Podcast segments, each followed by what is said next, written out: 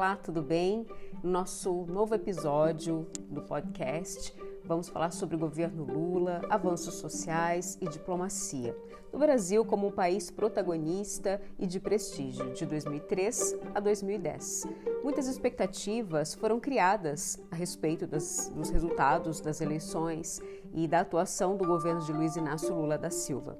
Expectativas de avanço social, Partido dos Trabalhadores tinha condições e elementos que, politicamente falando, poderiam avançar em reformas para amparar e construir melhorias para a população. A construção de um pacto social. Foram 13 anos de PT, o Partido dos Trabalhadores, e o partido seguiu medidas racionais, liberais, mudança para avançar. O país já estava caminhando bem e o presidente Lula, inteligentemente com a sua equipe, deram continuidade a, ao ciclo que já vinha do governo anterior, de Fernando Henrique Cardoso. Havia um ciclo de globalização naquele momento, em especial a China como superpotência. Os programas sociais beneficiam a população e aquecem a economia. Todos ganhavam. O Brasil é um estado que tem força motriz e o país tem uma postura hegemônica. O Partido dos Trabalhadores fez alianças, concessões para avançar, até que, gradativamente, no segundo mandato, as coisas passam a oscilar. Surgem escândalos de corrupção, mensalão, passam a macular essa trajetória tão grandiosa.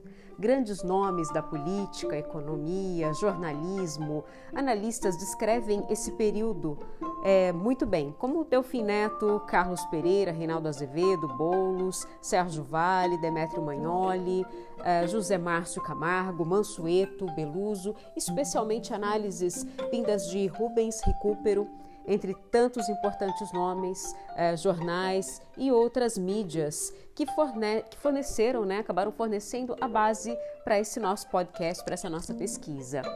É, um pouco da biografia do presidente Luiz Inácio Lula da Silva, para que a gente possa entender quem foi eh, Lula. Ele foi o segundo presidente a exercer dois mandatos consecutivos após a emenda constitucional. O primeiro foi Fernando Henrique Cardoso.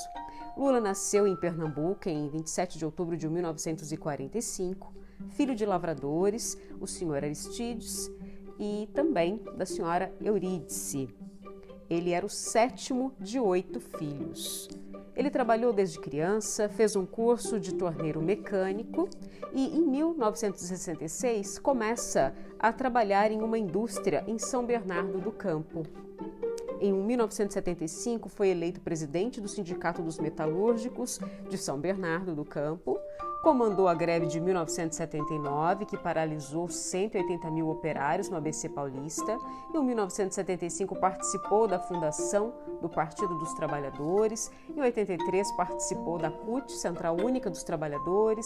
Em 84, participa da campanha pelas diretas já. E em 1986, foi eleito deputado federal por São Paulo. Lula tentou a presidência da República desde 1989 e, em 2002, concorrendo pela quarta vez, ele foi eleito. Com essa trajetória, o presidente Lula tem uma brilhante passagem na construção da diplomacia brasileira. O discurso era erradicar a pobreza. De fato, foram anos importantes para implantar um projeto social que desse continuidade aos programas de Fernando Henrique Cardoso.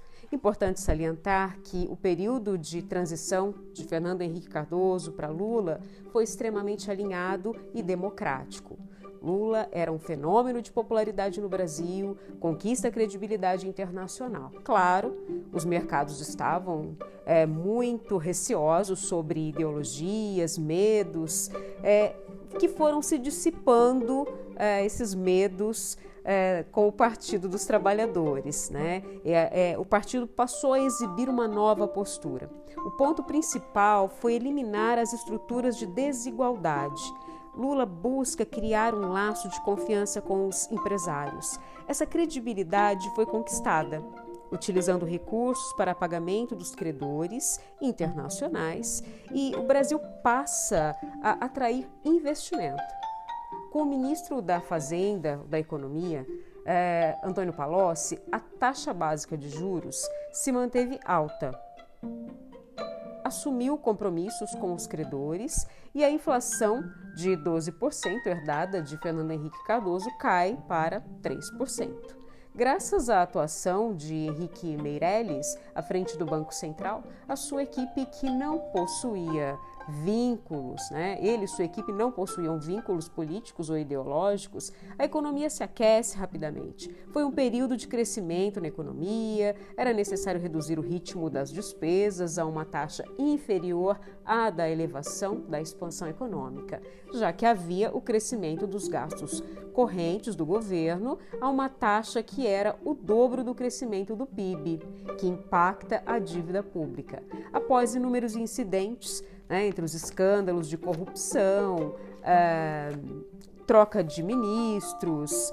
É, o ministro José Dirceu, da Casa Civil, foi substituído por Dilma Rousseff. Houve a queda do ministro Palocci, que foi substituído por Guido Mantega. Várias coisas foram ocorrendo nesse tempo, nesse período. É, várias reformas foram cruciais foram é, destruindo a possibilidade de uma política macroeconômica prudente. A forma de injetar liquidez uh, na economia foi transferindo recursos do Tesouro aos bancos oficiais, como o BNDES, Caixa Econômica Federal e Banco do Brasil.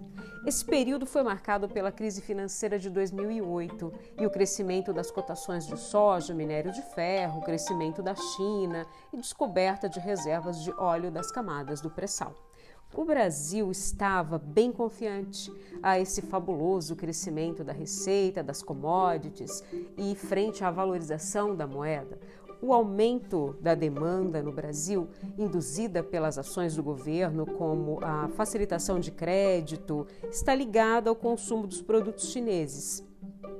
Enquanto a indústria nacional ficava incapaz de competir no mercado doméstico, a taxa de câmbio de R$ 4,00 por dólar à véspera das eleições de Lula alcança R$ 1,50 impulsionando importações e viagens ao exterior. Como bem menciona Recupero em sua análise, é, na superfície, a situação real da economia escondia ameaças que trariam um retrocesso mais tarde. Né? Então, assim, na superfície era tudo muito maravilhoso. De fato, o sonho de Lula torna em parte realidade. Programas como Bolsa Família, valorização do salário mínimo, a relativa estabilidade eh, dos preços resultam em significativa redução na desigualdade social. É bom lembrar, né, gente, que Fernando Henrique Cardoso já tinha a intenção de inclusão e promoção social, como Bolsa Escola. Os governos petistas ampliam a assistência social. É, a proporção das pessoas que viviam na pobreza, é, extrema pobreza, havia reduzido em 31,9% com o Plano Real no governo de Fernando Henrique Cardoso. Nos governos Lula, a proporção sofreria uma diminuição adicional de 50,6%. O mundo viu o Brasil avançando. Surgindo também países com poderes intermediários, é, como a África do Sul, Índia, Irã, Turquia. Esses estados passam a ser importantes atores, importantes atores com iniciativas autônomas e globais. Antes, apenas os cinco membros permanentes do Conselho de Segurança da ONU, Estados Unidos, China, Rússia, Reino Unido e França, detinham esse prestígio houve a aceitação da China, a precipitação e substituição é, do G20 pelo G7 na coordenação da economia global. O prestígio dos Estados Unidos acaba sofrendo um abalo com a crise de 2008. É, de 2003 a 2008, a economia mundial se expande com preços das commodities, liquidez é, financeira, juros baixos. Com a crise financeira de 2008, é, as economias ocidentais se desorganizam, emergindo a economia chinesa. Como os Estados Unidos estavam atentos ao Oriente Médio, no aspecto de segurança, né, tanto o Oriente Médio quanto a Ásia, a América Latina foi esquecida não tinha um líder. Algumas divergências entre regimes adotados por alguns países, como Venezuela, Bolívia e Equador, enquanto México e também Argentina estavam invisíveis temporariamente. A tendência de que algumas economias emergentes se fortaleciam como estavam favorecidos por condições de estabilidade político-econômicas e excelentes relações diplomáticas, foram ganhando ou conquistando protagonismo, como o Brasil. É, não houve uma ruptura como no governo Geisel, nem a invenção de um paradigma, como em políticas de Jânio Quadros e aperfeiçoada por Santiago e Araújo Castro, ou atualizada por Geisel e Silveira. Lula tem uma postura diferente. Ele, mas ele não diferencia né, da política de Fernando Henrique Cardoso, uh, da busca da autonomia pela participação e pela integração. A política externa do governo Lula aproveita as oportunidades que surgiram. Obtém reconhecimento do Brasil como ator no sistema internacional policêntrico, em formação, pleiteando um lugar permanente no Conselho de Segurança da ONU, também a participação nos recém-criados G20, BRICS e IBAS, né? BRICS era ah, formado por Brasil, Rússia, Índia, China, África do Sul e o IBAS, Índia, Brasil e África do Sul. Também na conclusão da rodada Doha da OMC, consolida condições econômicas e internacionais, conquistando vantagens comparativas eh, brasileiras concentradas na agricultura. A cúpula Brasil-CARICOM, uh, mercado comum e comunidade do Caribe, com ênfase na dimensão sul-sul dos países subdesenvolvidos ou emergentes. É uma emergência da China, Índia, África do Sul, IBAS, BRICS, AFRAS, ASPA, a cúpula né, da América do Sul e países árabes, na retomada de fóruns uh, de contato.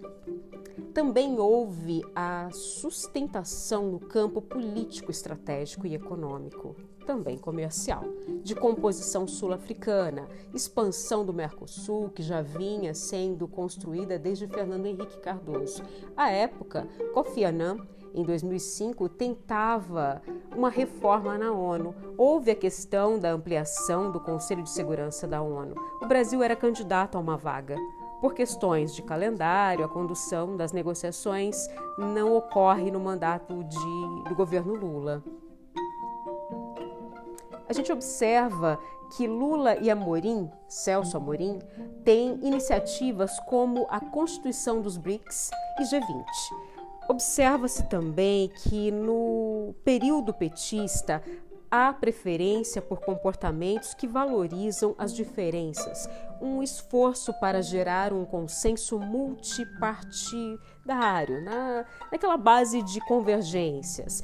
Diferente de outros diplomatas que não desejavam lançar-se na carreira política, como o Barão do Rio Branco, é, o ministro Celso Amorim quanto o secretário-geral, embaixador Samuel Pinheiro Guimarães, entre outros, acreditavam que, ao aderir ao Partido dos Trabalhadores, colocariam a política externa a serviço do propósito político isso acaba inviabilizando a possibilidade de assegurar a continuidade de políticas de Estado. A política externa não deve se subordinar a objetivos partidários. Era importante reconhecer as parcelas da política externa dos outros governos. Segundo Recupero, há a falta de modéstia ao atribuir apenas o mérito pelos êxitos alcançados do governo petista.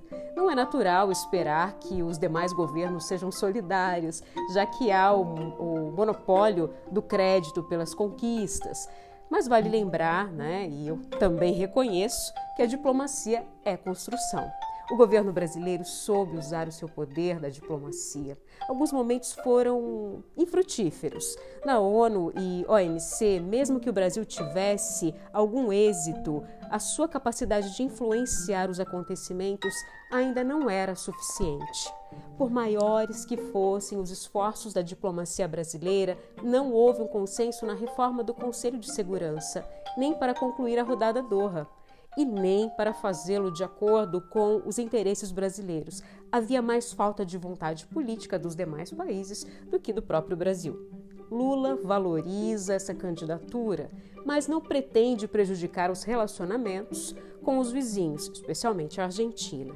O Brasil já era uma grande ou um grande representante na América Latina. A diplomacia do período Lula na América Latina enfrentou alguns momentos onde não podia tudo, mas pôde algo. Em especial no caso Bolívia, dos investimentos da Petrobras em solo boliviano, mesmo com ares diplomáticos, reconhecendo a soberania da Bolívia e tentando proteger as instalações é, da Petrobras, há uma reunião que, com a intromissão de Chávez e Kirchner, só desequilibrou ainda mais a situação contra o Brasil.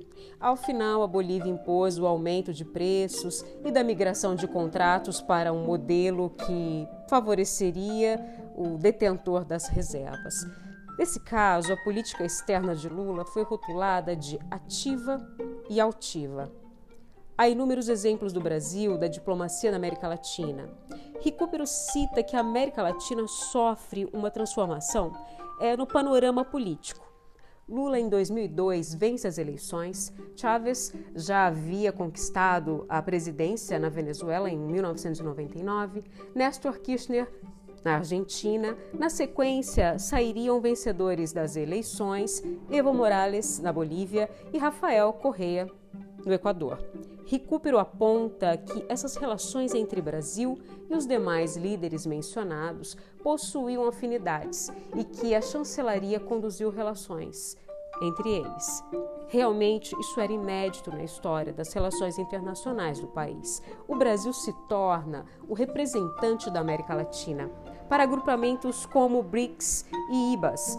É, China e Rússia são membros permanentes do Conselho de Segurança da ONU e existem aspirantes a ocupar essa posição. Isso eles têm em comum, não são aliados dos Estados Unidos, na OTAN, que é a Organização do Tratado do Atlântico Norte.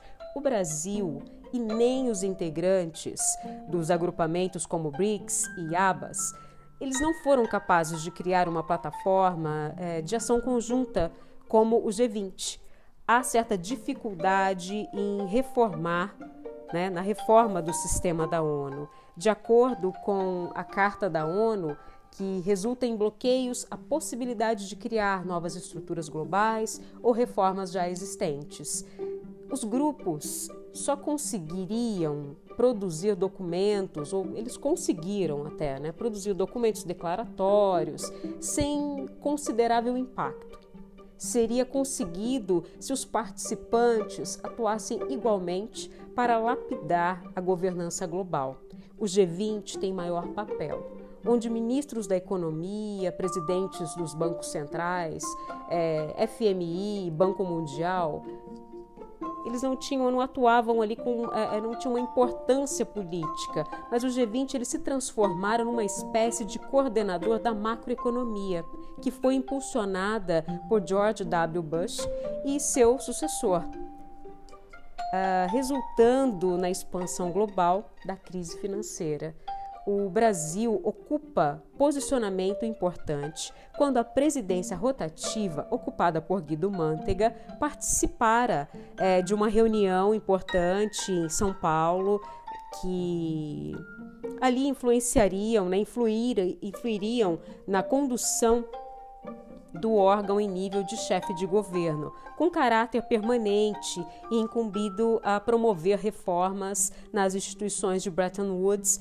e na regulamentação financeira. Há diversos exemplos da continuidade da política externa brasileira desempenhada no governo de Fernando Henrique Cardoso, especialmente na condução comercial multilateral, como a criação do Grupo dos 20 da OMC, Celso Amorim, o chanceler Celso Amorim, fecha com a União Europeia um compromisso na negociação da questão agrícola, abrindo caminho para a conclusão da rodada Doha. Infelizmente, Estados Unidos e Índia tinham posições contrárias, mas de todo modo o Brasil e a sua diplomacia se evidenciam pela forma como abordaram o tema. É, e na América Latina, alguns líderes que foram democraticamente eleitos, enquanto isso na América Latina, alguns líderes que foram democraticamente eleitos, eles passam a exercer um domínio através de apoio de movimentos para se manterem, né, para que eles consigam se manter no governo. O papel dos refundadores, e aí vem uma essa expressão, essa nova expressão, o papel dos refundadores ou como eles se auto-intitulavam, é, é, tratava-se de um processo histórico. Sugere que o povo, através da refundação da nação, começaria do marco zero. Partem da convicção que deixam suas constituições tradicionais e rompem com mecanismos eleitorais, legislativos e judiciais, pela perpetuação das oligarquias do poder. Os regimes dos refundadores resultam em polarização. O Brasil tem, de fato, a diplomacia diferenciada no governo Lula. Tem alguns distanciamentos com questões pontuais com os Estados Unidos, desde o governo de George W. Bush, intensificando pelo governo de Barack Obama. O presidente Lula era popular e autoconfiante, não se resignou a viver à sombra de políticas de Fernando Henrique Cardoso. É, a característica principal apontada por, por recupero está na política macroeconômica. Estímulo ao consumo de massa, expansão de gastos públicos, que estava sob a justificativa da crise mundial. Abandona-se a privatização idealizada por seu antecessor, Fernando Henrique Cardoso, retorno do Estado intervencionista, criação de nova estatal para o pré-sal, interferência de agências regulamentadoras e utilização dos fundos de pensão auxiliando o governo em leilões de hidrelétricas e também no investimento militar. A diplomacia brasileira tem papel culminante na declaração mediada pelo Brasil e pela Turquia sobre enriquecimento de urânio no Irã. O urânio seria enriquecido fora do país, afastando o perigo da utilização em armamento nuclear. Seria utilizado apenas em seus reatores. Apesar das tratativas, os Estados Unidos e o grupo formado, né, juntamente com os membros permanentes do Conselho de Segurança, mais a Alemanha, propõem sanções adicionais ao Irã. Brasil, Turquia e Líbano se opõem. Mais tarde, Irã assina o acordo que foi extraordinariamente minucioso. Cansado é, das sanções impostas e também pelo enfraquecimento de sua economia, o Irã acaba, né? Irã acaba aceitando. É, nesse caso, o Brasil mereceu destaque por sua ousadia na mediação frente a grandes potências. Mesmo com novas imposições, é, o desempenho de Lula e de Celso Amorim, e claro, dos turcos, é, segundo os analistas e também a opinião mundial, eles acabam tendo uma visão muito positiva desse, dessa situação. É, é possível notar que o fortalecimento da política externa brasileira vai sendo construído. Né? Esse fortalecimento vai sendo construído, consolidado. Lula, como já foi dito, é carismático, ele sabe negociar e, tendo o experiente ministro Celso Amorim ao seu lado, acaba sensibilizando o cenário mundial. Claro que o Brasil, é, sob o governo Lula, ele acabou perdendo algumas oportunidades, como a questão climática, do aquecimento global, a falta né, de sintonia com cientistas e ambientalistas brasileiros, aperfeiçoar ainda mais as democracias da América Latina mas o prestígio brasileiro foi conquistado. E o prestígio é um elemento constituído de poder.